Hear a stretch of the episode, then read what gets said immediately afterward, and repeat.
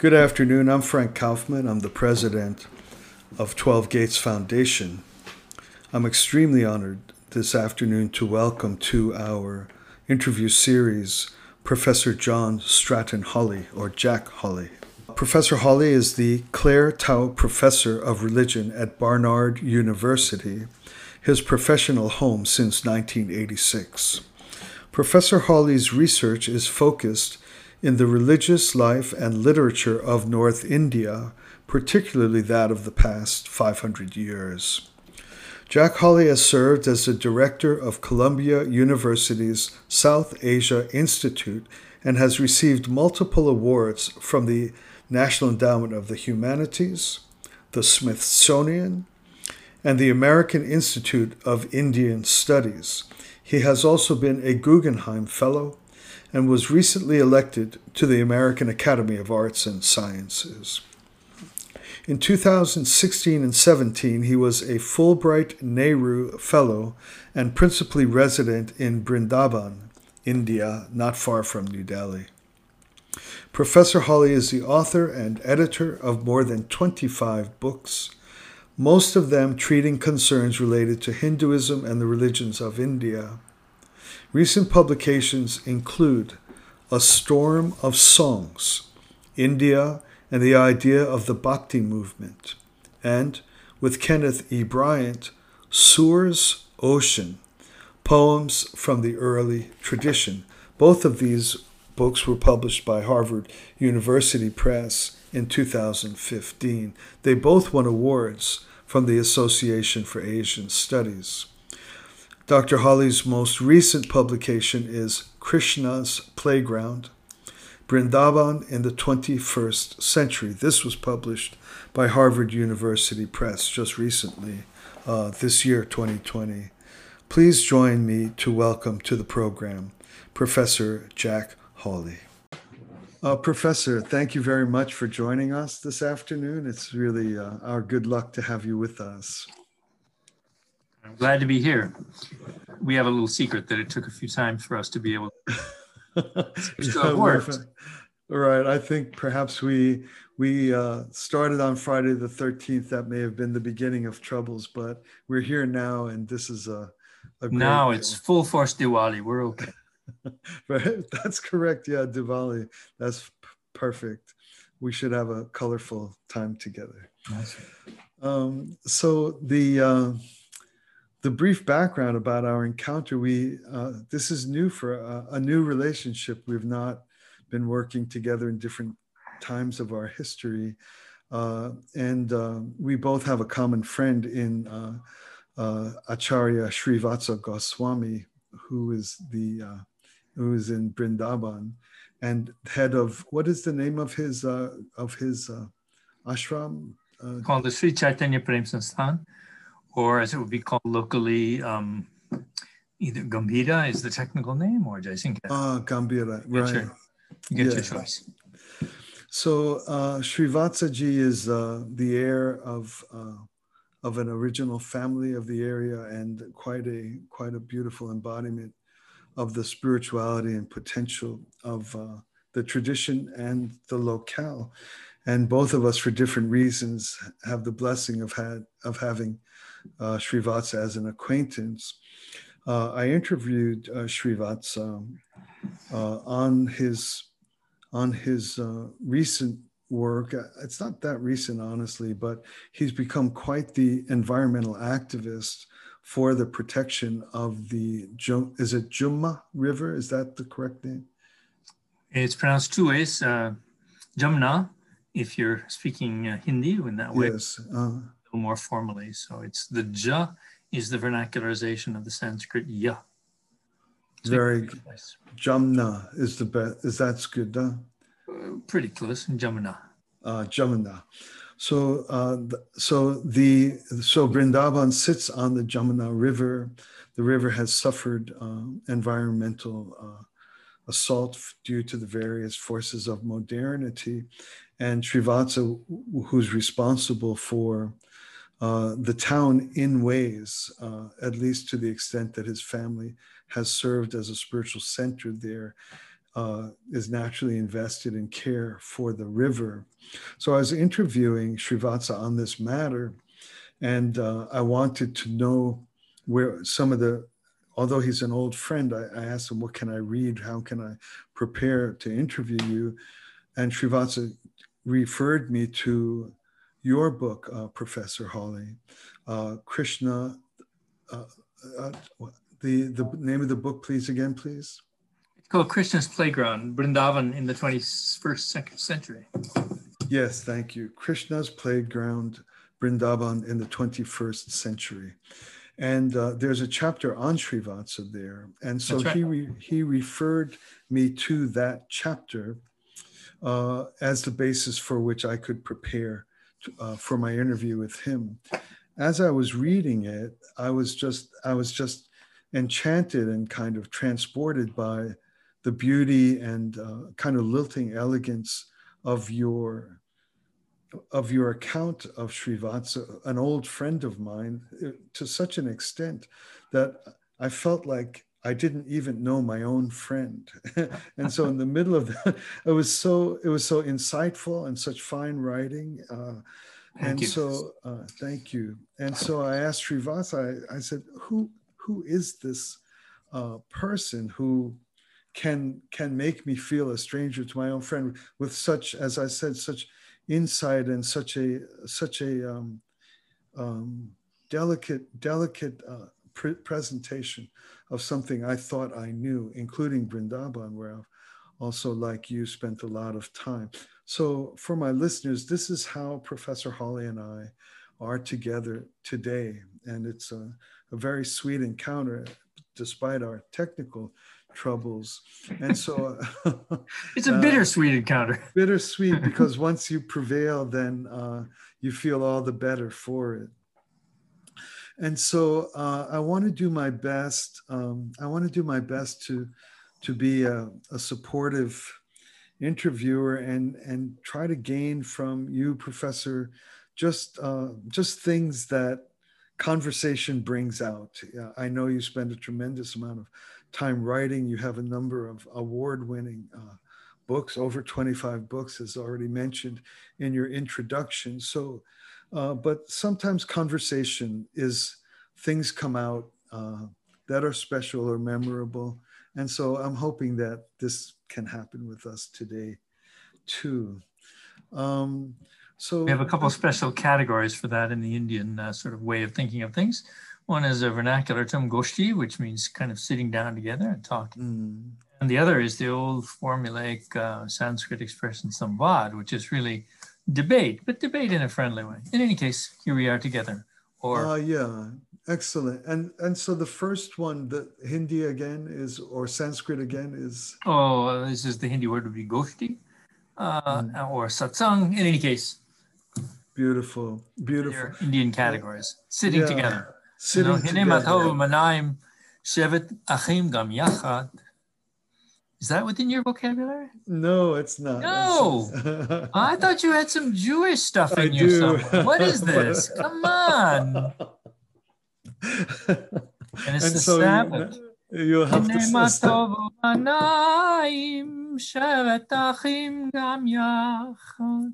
There you are. And the translation, please. Oh, uh, what a blessed thing it is for people to sit together. Uh, beautiful. Yeah. Uh, when I was uh, when I was interviewing Srivatsa and I was talking about uh, we we ended up talking about scripture and he corrected me. He said uh, it's not scripture which is connected to writing, but the uh, Hindu tra- Hindu tradition is is oral more, uh, and there's a term for the sacred word that is uh, more spoken than written. And he was referring probably to the Sanskrit word shruti. Exactly, yes. And yeah. there was a, actually uh, in Vedic times, a long time ago, there was a prohibition against writing out of the fear that it would um, be inaccurate. So How, children, isn't that great? Isn't that great? And then the Western Western uh, matter goes the opposite way, that they suspect the oral as the danger of inaccuracy. I think uh, uh, I think both have their point. yeah, exactly right. Exactly right. Well, yeah, that's that's fantastic. Thank you. Um, so what I did was I tried to prepare, um, and there are two there are two most recent things that I I caught. I think from you, or I hope I guessed right. And one is that you've created a course uh, uh, that you're currently teaching at Barnard on spirituality and environmental concern. I forget the exact name of how it appears in the catalog. It's called Religion and Climate Crisis.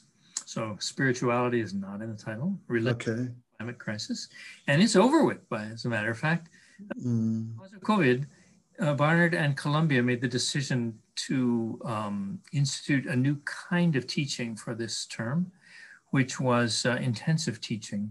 Um, yes it's not that all courses are that way, but some are. The the guess was that on the basis of um, of uh, computer fatigue or um, Zoom fatigue, yeah, it might really be well to try to restructure the curriculum. So that's that's what we did. And so so the course was taught in a condensed period of time as an intensive. It sure was. We met every day, mm-hmm. sort of like boot camp. Mm-hmm um, it happened. And, and how long did how long was it condensed to? Seven weeks. I see. Okay, so it's still a good long time together. Uh, religion and the climate crisis. and there was a colon after it, um, namely India. So the idea there was to try to uh, introduce students, both students who have some Indian background of their own who've been to India and students who have no acquaintance with India at all uh, to a place in the world where the effects of climate change are being felt in a, uh, a more dramatic way than they are in the United States. Okay. You know, Delhi, okay. just up the river from Vrindavan, that same river, the Yamuna, uh, is uh, typically the most polluted city in the world um, uh, in terms of air quality and mm as she flows through Delhi is uh, as polluted a river as you can find anywhere on the face of the globe.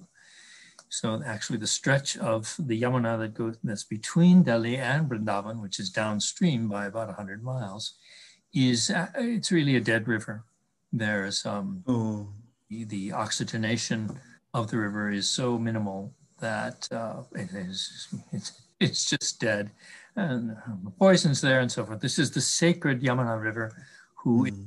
acted as um, and beloved as herself a goddess. So she represents that vivid um, encounter with the the larger environment in which we human beings take our place. That is a fundamental part of uh, Hindu religiosity. So how is it possible that Hindus has, have allowed this to happen in their own country? I see. Um, forgive my ignorance on this, but once a river is dead, is, is there any? Can it be gradually re- resurrected? Can it yeah. be cleaned and restored? yes, it can, and and that happens to the Yamuna. But you need for that to happen naturally. You have to have enough water flow in the river itself that it performs its own self-cleaning operation, and that's the problem with the Yamuna. It's a it's been so often dammed or, or subject to barrages so that its water is um, sent in various directions so that it can be used in industry and in agriculture, that there's not much water flow left in the Yamuna itself in most seasons of the year. When the monsoon comes, everything changes and uh, you, know, it's, it's like a different river. But then month by month, it, uh, it becomes uh, weaker. Or, or, I see, because of the diversion of its, of its That's flow. right. Yeah, and just in general, because you don't have a um, a stable water supply at the top because of the monsoon, you don't have regular rains in North India. They happen mm. concentrated basis rather. So the river is uh, vulnerable to being highly polluted outside of the monsoon season. Uh, your river can be rejuvenated. Yes, it can. There's a, a tributary to the, the Yamuna called the Chambal, which joins the river south of Agra and provides uh, quite uh, quite clean water. So it really, by the time the Yamuna meets the Ganga, the Ganges, at Allahabad, um, for the and went downstream to um, the delta of the uh, of the Ganges, which is in in Bengal, either on the Bangladesh or on the Indian side of the border. By the time that happens, the river it's be- it's better than it was Delhi and Vrindavan. It's still got lots and lots of problems, but but but the segment between Delhi and Vrindavan is absolutely the worst of it. And we've been talking about industrial pollution, but it's also human pollution of all kinds, including lots of human sewage. Mm, I see. Mm, mm. And um, the water, the water is in Delhi first before you said down. Brindavan is down. Delhi's yeah, Delhi's upstream. I see. And, and the and the the river flowing into it near Agra is named called the Chambal. It's but that's quite a quite a ways downstream. It's I see. All the I see. all the way down to Agra, you know. So you go to the Taj Mahal. Good for you. Mm. See that remarkable building, which is built on the shores of the Yamuna. If you were to venture behind the Taj, you yeah. yourself in the presence of most seasons of the year rather a shallow river, and um, and a deeply polluted one still. I see. Now the other, uh, I became just by the you know, we're if I can say, yeah, we're, we're talking about India, um, and we're and our conversation in the United States.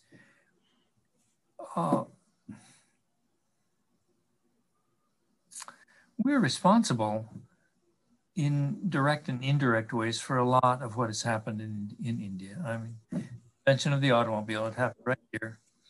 Um, the automobile, which became uh, publicly available for lots of people in India in the 1980s, 90s, um, because of the production of the Maruti, uh, a, a, much cheaper vehicle than others, um, you know, is a major polluter in the air for Delhi. So, you know, well, the question is what, what burden, what, what burden of guilt does the United States play in history for, first of all, for the invention of this machine, which has been a, a, very good thing for very many people.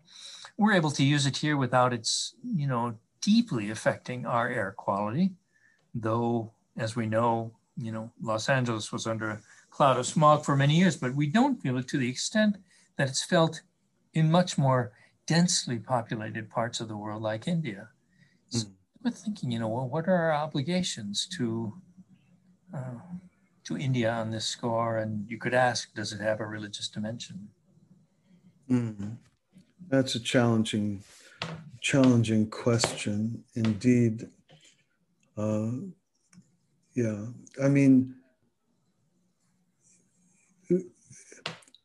the idea that the idea that that an invention happens in a particular country then uh, adds a moral a moral kind of weight related to well i don't know i mean it's not so much the invention as the fact that uh, you know among the larger countries of the world ours is the one once you move outside the northeast corridor where both of us live the yeah. Country is, is constructed around the automobile there could be no united states these days if there were not the automobile and we are major releasers of uh, carbon dioxide into the atmosphere on that account. So uh, by, I'm just saying the most, I think, obvious and well-known thing that the, the proportion of, um, of uh, global warming gases that emerge from the United States in relation to the size of the population is just a, massive figure. Nowhere near that in India. But uh, but everyone wants to have a car, wants to, you know, and so forth. So yeah, there it is. Yeah, well, it's a challenge. I mean, um, do Indian cars they. It, Indian India India moves forward in terms of its technological advances, including in the efforts for its autom- automobiles to pollute less as we do. Is that the case, uh, Professor? Or I well, mean, uh, some vehicles. I, I, would say India has done better than we have. Actually, they've made an effort to not so much with automobiles, but with other um, users of petrol and gas to, um, to make a change. There's a big moment in Delhi, back actually in the 80s, where uh, a number of vehicles, including buses and uh, three wheelers, were required to use as fuel natural gas rather than petrol, rather than. Mm. And that had an immediate effect on the quality of air in Delhi. It became much, much better. But, uh, but um, that's not true for private cars. And as their number increased, uh, it didn't take long before we were back up to those same bad numbers. And trucks or lorries, uh, again, are a, a problem. So, yeah. Yeah. Yeah. And added to the fact that in this season, in the Diwali season, uh, you have um, the uh, the winds are less strong, so that they don't uh, clean the air in the same way, and you have the burning of the crops, which which puts uh, all sorts of particles up there in the atmosphere. Yeah, yeah. Oh. Yeah, it's often it's often despairing when one ponders the the progress the the kind of juggernaut of of environmental challenges.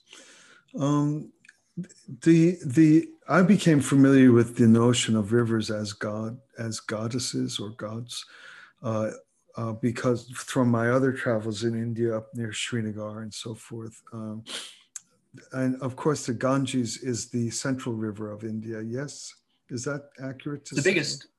It's the biggest, and is it is it most most revered among them, or not necessarily? I've always. Well, it would depend where you are in the country. You know, if you're um, Narmada, um, then of course it's the Narmada. But there's a some that's in Western India, but there's a certain sense that the Narmada is the Ganges actually. So the Ganges is certainly the point of major point of reference. Yes. Mm, okay. And does does that all like uh, the Ganges is in Varanasi, isn't it? Also, is that yes, the Ganges? Yeah. That's through Banaras. And um, um, is that also suffering from the same types of uh, threats and degradation that you described for the Jamuna? It sure is. Mm-hmm. not as extreme with the Yamuna because the Ganges is actually a, um, a bigger and deeper river. Mm-hmm. Uh, but the pollution, you spoke about Varanasi, well, Banaras is what it's uh, usually called on site. Uh, yeah, the pollution in Banaras is just awful. And mm-hmm. my my being there, which is now 45 years or so, it's just, you know, I used to swim in the Ganges in Banaras, mm. upriver from the town still, but I did. Oh, never think of it today. Yeah. Yeah. It's uh, it's foreboding. Do you? Uh, this is I don't like questions like this myself, but do you are do you are you genuinely see a ray of a path of hope, or do you see things kind of recalcitrant and and people are just not taking seriously enough? What is your general um, sense of how of the capacity for humans to recognize uh, the need for substantial or serious action as time is kind of ticking so uh, so urgently. Well, let's let's get back to the states. This is certainly a uh, one of the major planks of the Biden administration. I hope I can talk about it that way. Mm-hmm. Um, uh, there's no hiding from climate change. It's uh, it's very much on the radar of of his administration. And we know what Trump did. He's one of the first, one of his first acts was to withdraw our country from the Paris Accords. Half the nation, almost half the nation, is still following him. So you tell me, what kind of a chance do we have in that world? Right. Well, I'm speaking specifically about India because ultimately, as we, uh, to whatever extent the U.S. will have its international burdens of responsibility, every country ultimately will need to uh, rise to meet its unique challenges domestically as well, right? Do you agree with well, that? Well, that certainly is true. And the Modi government, to its credit, has picked up on the record of prior governments uh, to um, publicly, at least, to face into some of the climate uh, issues that face the country. Uh, it has not uh, tried to, you know, it's just commonplace knowledge. I think it has not felt that it's right for third world countries like India to bear the burden of climate change uh, when the first pollute, the first major pollutants were actually the richer nations such as our own. Uh, the Modi government actually supports the um, the increased production of uh, coal energy in India. That's to on the on the downside of the ledger. On the upside of the ledger, they have uh, instituted a um, it's called Namami Gange. Uh, I give honor to the Ganges campaign, which is uh, which has many parts to it. Is supported recently again by the, the World Bank, and offers the promise of um, of real environmental change in India. But if you look at the record, we were talking about Banaras a moment ago, Varanasi. If you look at the record of what's actually happened in the city, it's been much more um, in the direction of window dressing than in the direction of uh, the hard uh, the hard work of uh, of actually cleaning up the river. Hard work. So I don't know how we stand on that. And Brindavan, you mentioned Srivats. That's how we got into this conversation. Yeah. Mm. He's been trying to. Um, he certainly is a, a, a, major figure in Brindavan, but he's not the only one. And uh, he would be the first to say that his efforts, his and his group's efforts to really be serious about unpolluting uh, the Yamuna in Brindavan and doing something about air quality too, but this river pollution, especially that we're thinking about, have been meted, have been met by uh, resistance from, at some estimate of his, some 95% of the population. So that's a big number to be up against. And why are they against it? Development, more jobs for everybody. Mm-hmm. And, and you might add uh, uh, uh a difficulty in Indian and Hindu culture, um, how shall I put this? A difficulty around cleanliness issues. Mm. It's not that we don't have those problems too, but uh, but for centuries, on the part of most Indians, the carrying off of human waste was somebody else's business, not mine. Yes. So look at, you know, look at, and, and Srivats and his group are really trying to, um, to meet that challenge. But it's, yeah, it's a, not an easy one.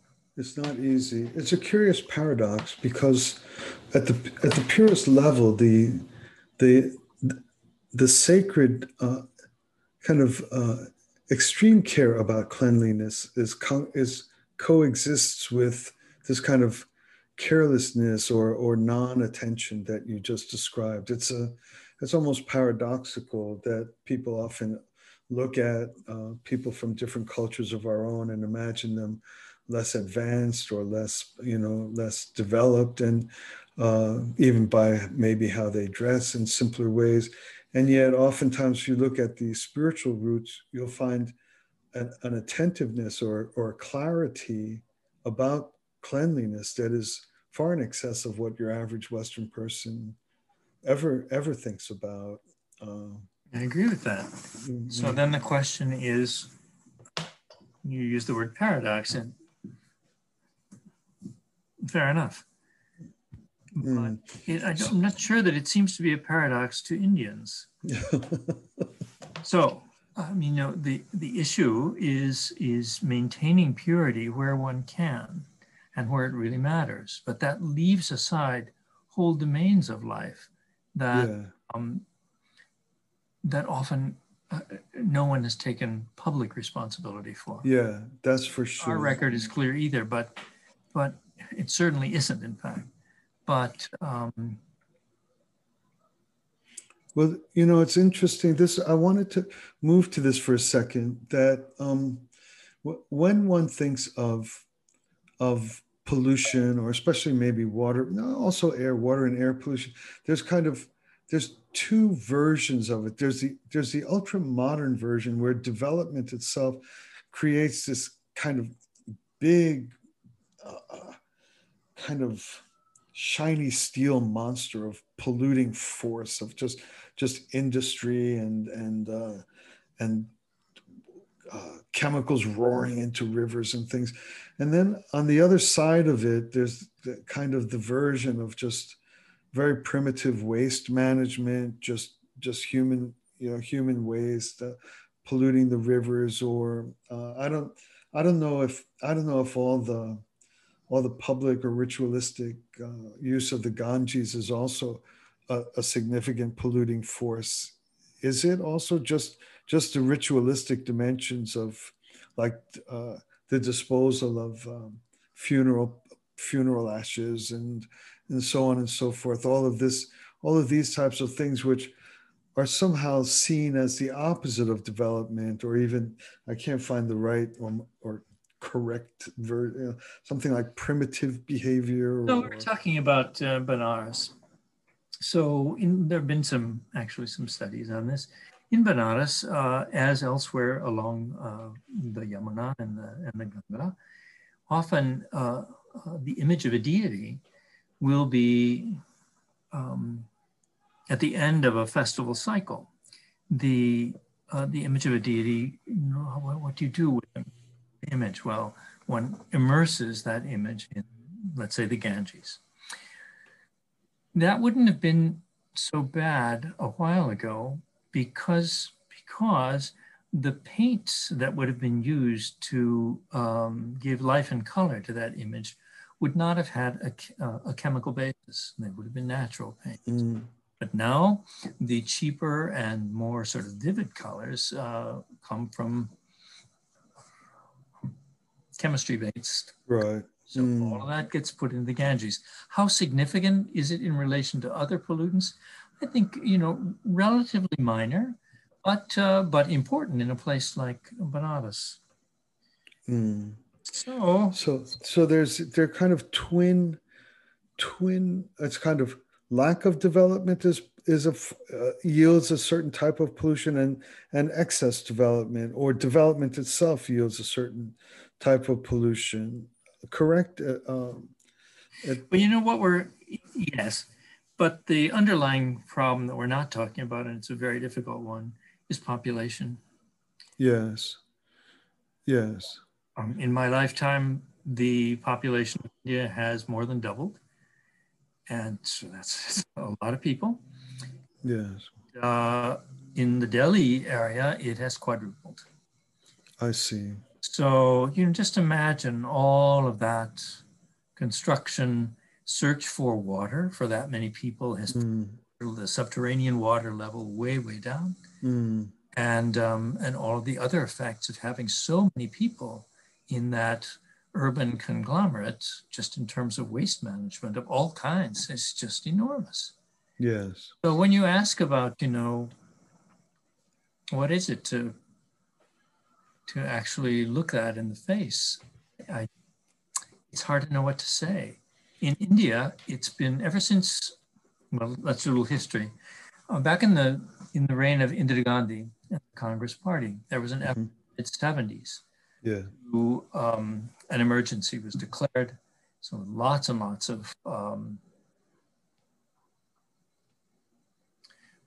she said she was doing it so as to be able to make progress in the fight against poverty. I'm not sure we need to doubt that altogether.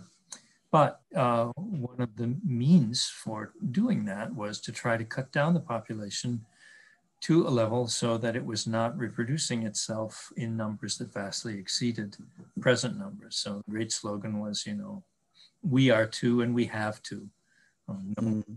children in a family. Mm.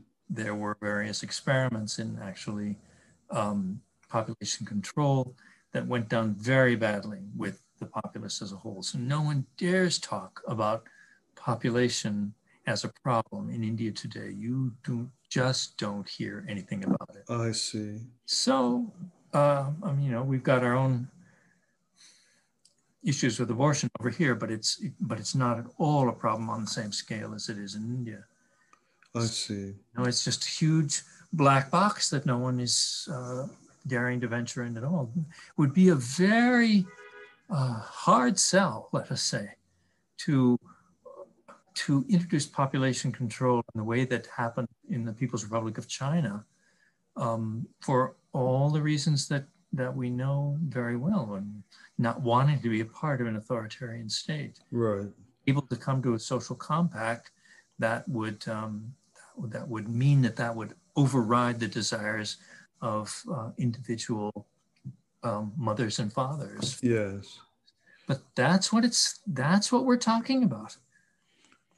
Now, um, this, sorry to be a little bit off off track from uh, just in general conversation, but isn't it the case that um, people imagine that uh, the what is it the the growth of the growth of um, a middle class or or prosperity or uh, that that that naturally brings population down. So when you're poor on a farm, you're going to have 11 kids just because you need them, just just to survive. Curiously enough, oddly enough, and then when one moves up into middle classes and you're having your children and you're thinking, you know, to get into college these days is going to start saving yesterday. You know, uh, people naturally control the growth of their family as um, it's basically the rise of middle class. I think it is is it's that... absolutely true that we have just the same thing in India, and uh, numbers of people who are in the you know broadly middle class. How you would define that may be a question, but uh, exhibit exactly the pattern that you're talking about. Right. If that were to continue at present levels, we might have a stabilization of the population in something like 2060, 2060. Okay. Got to there we would, uh, the population of India, let's say, would already be more than twice what it is now. Yeah, right. I understand. Well, but that's probably what's going to, you know, that's that's probably the future we're looking at. But uh, just imagine what the consequences of that are for our children. Yes. Yeah. Well, this is this has been a, certainly a very so sober section of the conversation for sure, uh, and should be rightfully should be, especially with your knowledge specifically in these areas. If we're not going to be hearing about it clearly now, maybe we would never have otherwise. I don't want to be irresponsible and just jump around, but there's a, a there's a related I don't know if it's related, but there's another topic I was keen on asking you about because I, I, seem to catch it in your writing and thinking. Uh, it's one of the first lines in your syllabus in which you says the one of the questions is whether religion brings resources both in concept and in practice to meet these crisis proportion challenges. And again this is something similar in terms of uh, moderns moderns often look at religion as somewhat backward or superstitious or i i myself don't. I think it's uh, it's one of the most helpful things for giving hope even in the face of these crises. That's my bias.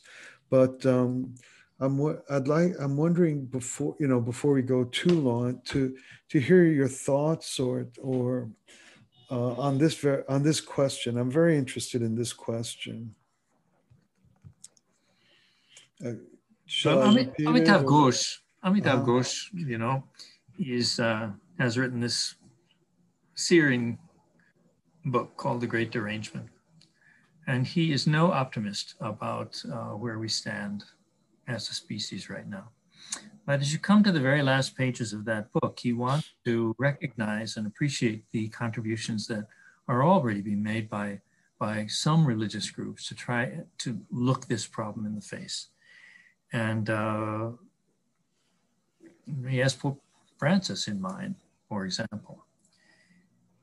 Um, for sure, we need all the resources we can get. And since since one of the things that religion is about, maybe it is the thing that religion is about, is the relationship between human beings and the what to say and the ground of their being, you would hope that religion would provide some resources for people to people like myself to uh, stop and look and try to think what um,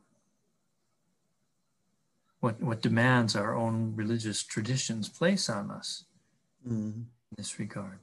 Mm. So I've thought about, um, as Srivats has, sort of after Srivats, I've thought about Vrindavan a lot in this regard.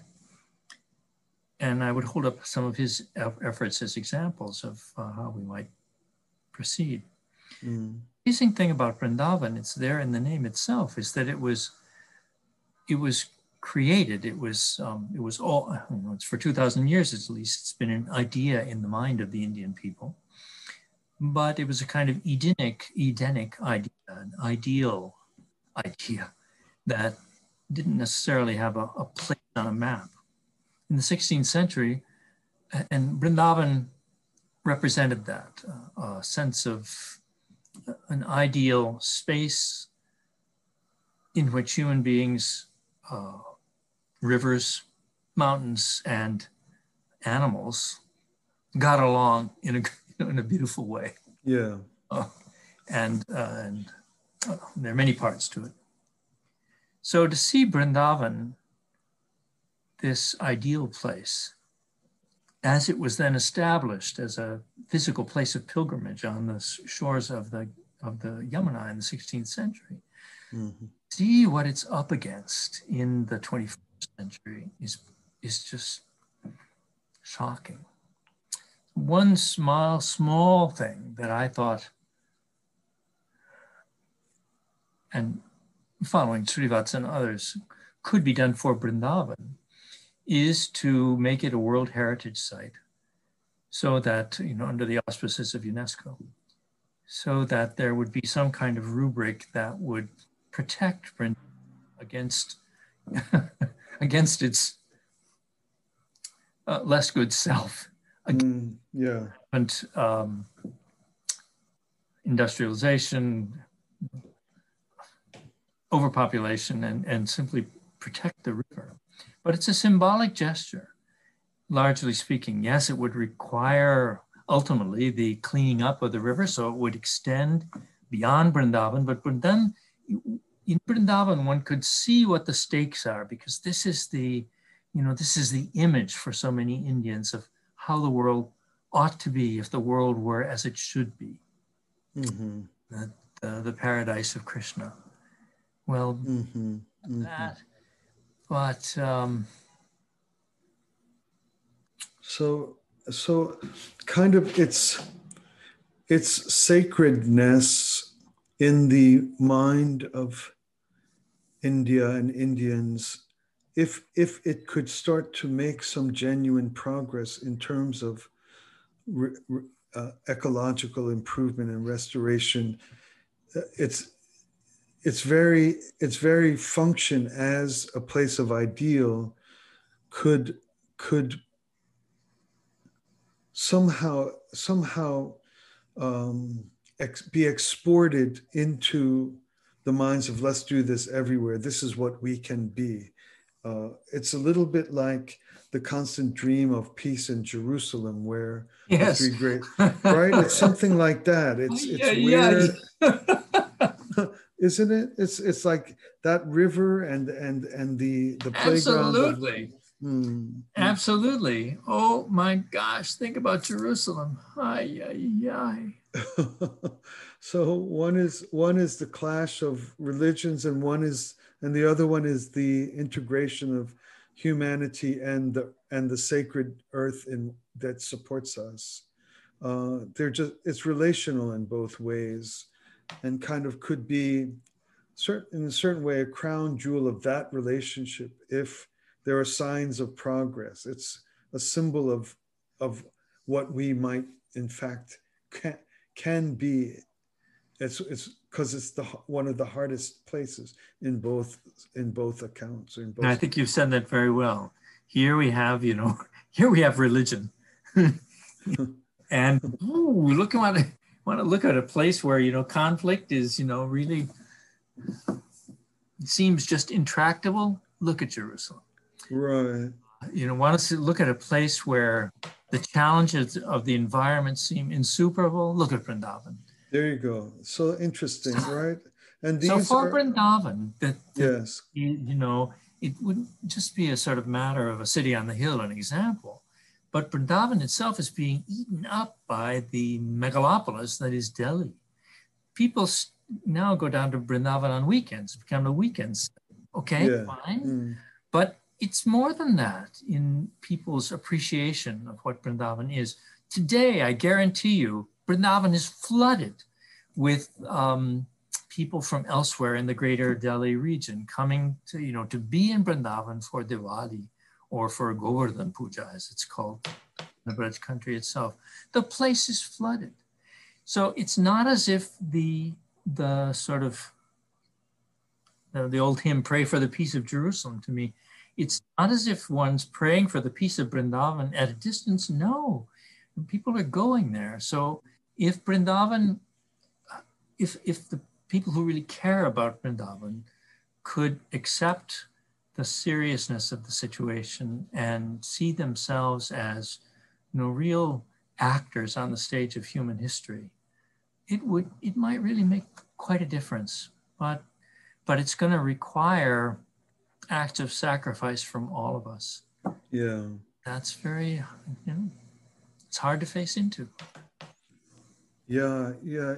You, you have a you have a natural you have a natural um, kind of what's that thing that you used to look at when you were little and you turn it and all the things uh, uh, Kaleidoscope. kaleidoscope. You have a kind of a kaleidoscopic. Not everybody's uh, childhood was like that, but when you, yes, we had a kaleidoscope.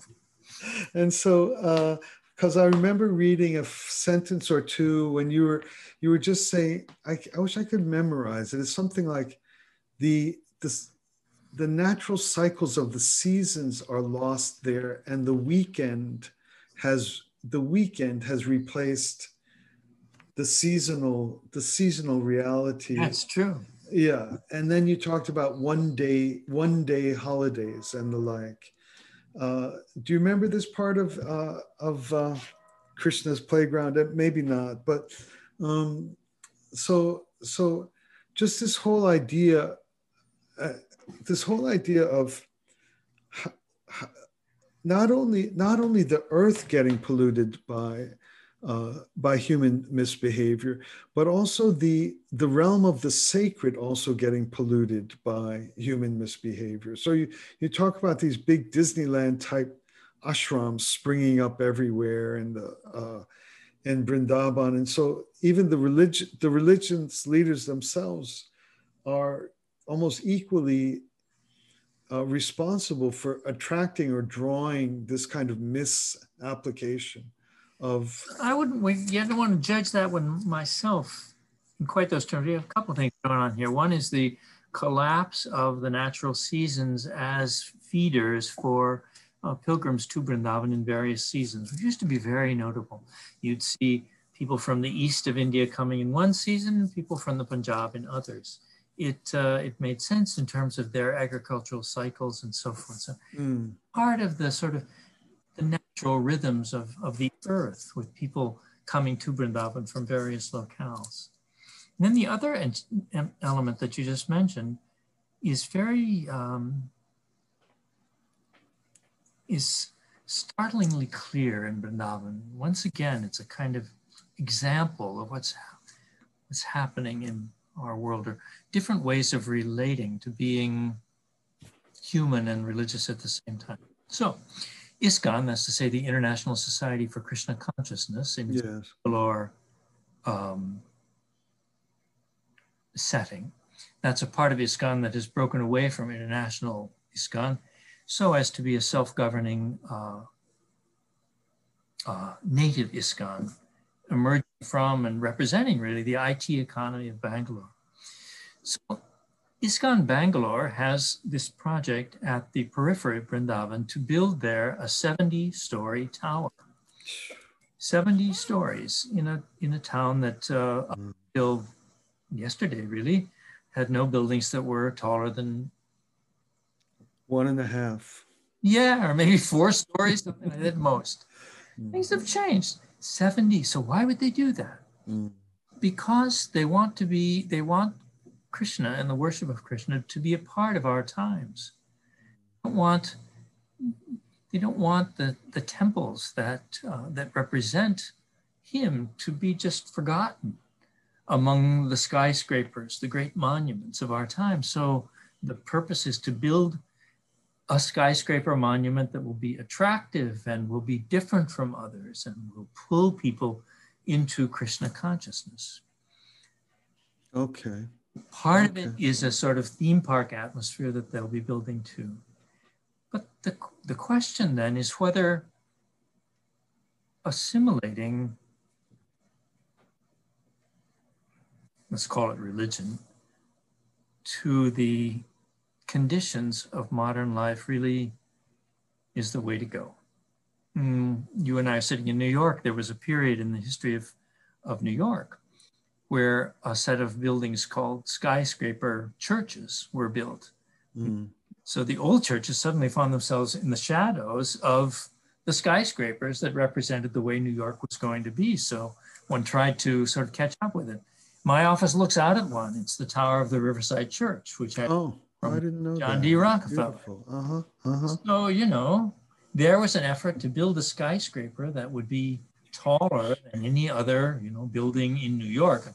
It had the advantage of being on Morningside Heights. Mm-hmm. It would sort of be a beacon to the skyscraper world. So one can understand how um, the Bangalore ISKCON people want to be that kind of voice in the otherwise, let's say, godless um, or dangerously godless world that we now live in. But by, but in Vrindavan, by um, giving in to that urge to build, you know, a Tower of Babel, let's call it, or a ziggurat that's as tall as everybody else's, the big question is whether that doesn't um, not just diminish, but uh, cancel the sense of Eden-like um, pristineness that was mm-hmm. needed for Vrindavan in the 1st mm-hmm. So once again, Vrindavan serves as this uh, dramatic place of uh, conflict between the world that surrounds it and the world that, in its concept, it was intended to represent. Mm-hmm. Fascinating. That's positively fascinating. Uh, I've got. Well, um, we should close up pretty quick. Yeah, yeah. Very good. Well, let's leave it at that. Um, I was questioning whether or not to touch on one other point, but I see that it's kind of an iceberg what I had in mind, and so and I think you've really done a done a, a perfect job in bringing this this giant project in front of us, which leaves the whole rest of the questions for us to ponder. Maybe well, I like have... the I like the image of an ice iceberg. It's exactly the kind of thing we don't want to melt. really, we have a few icebergs left in the world. It would not be a bad thing. And yeah, don't buy any of them. Maybe we'll be able to hear from you again sometime. But this has been a real blessing and and a real education. Well, thanks so, very much. It's a pleasure to meet you. and, and we have the secret from our hearers of the fact that we actually engineered this via Zoom, so we actually know each what the other looks like. There you go. That's a, that's a great start. Okay. Thank you so much, Professor. And a happy Diwali to you. Shubh Diwali. Thank you. Thank you. Have okay. a good night. Bye bye. Bye bye.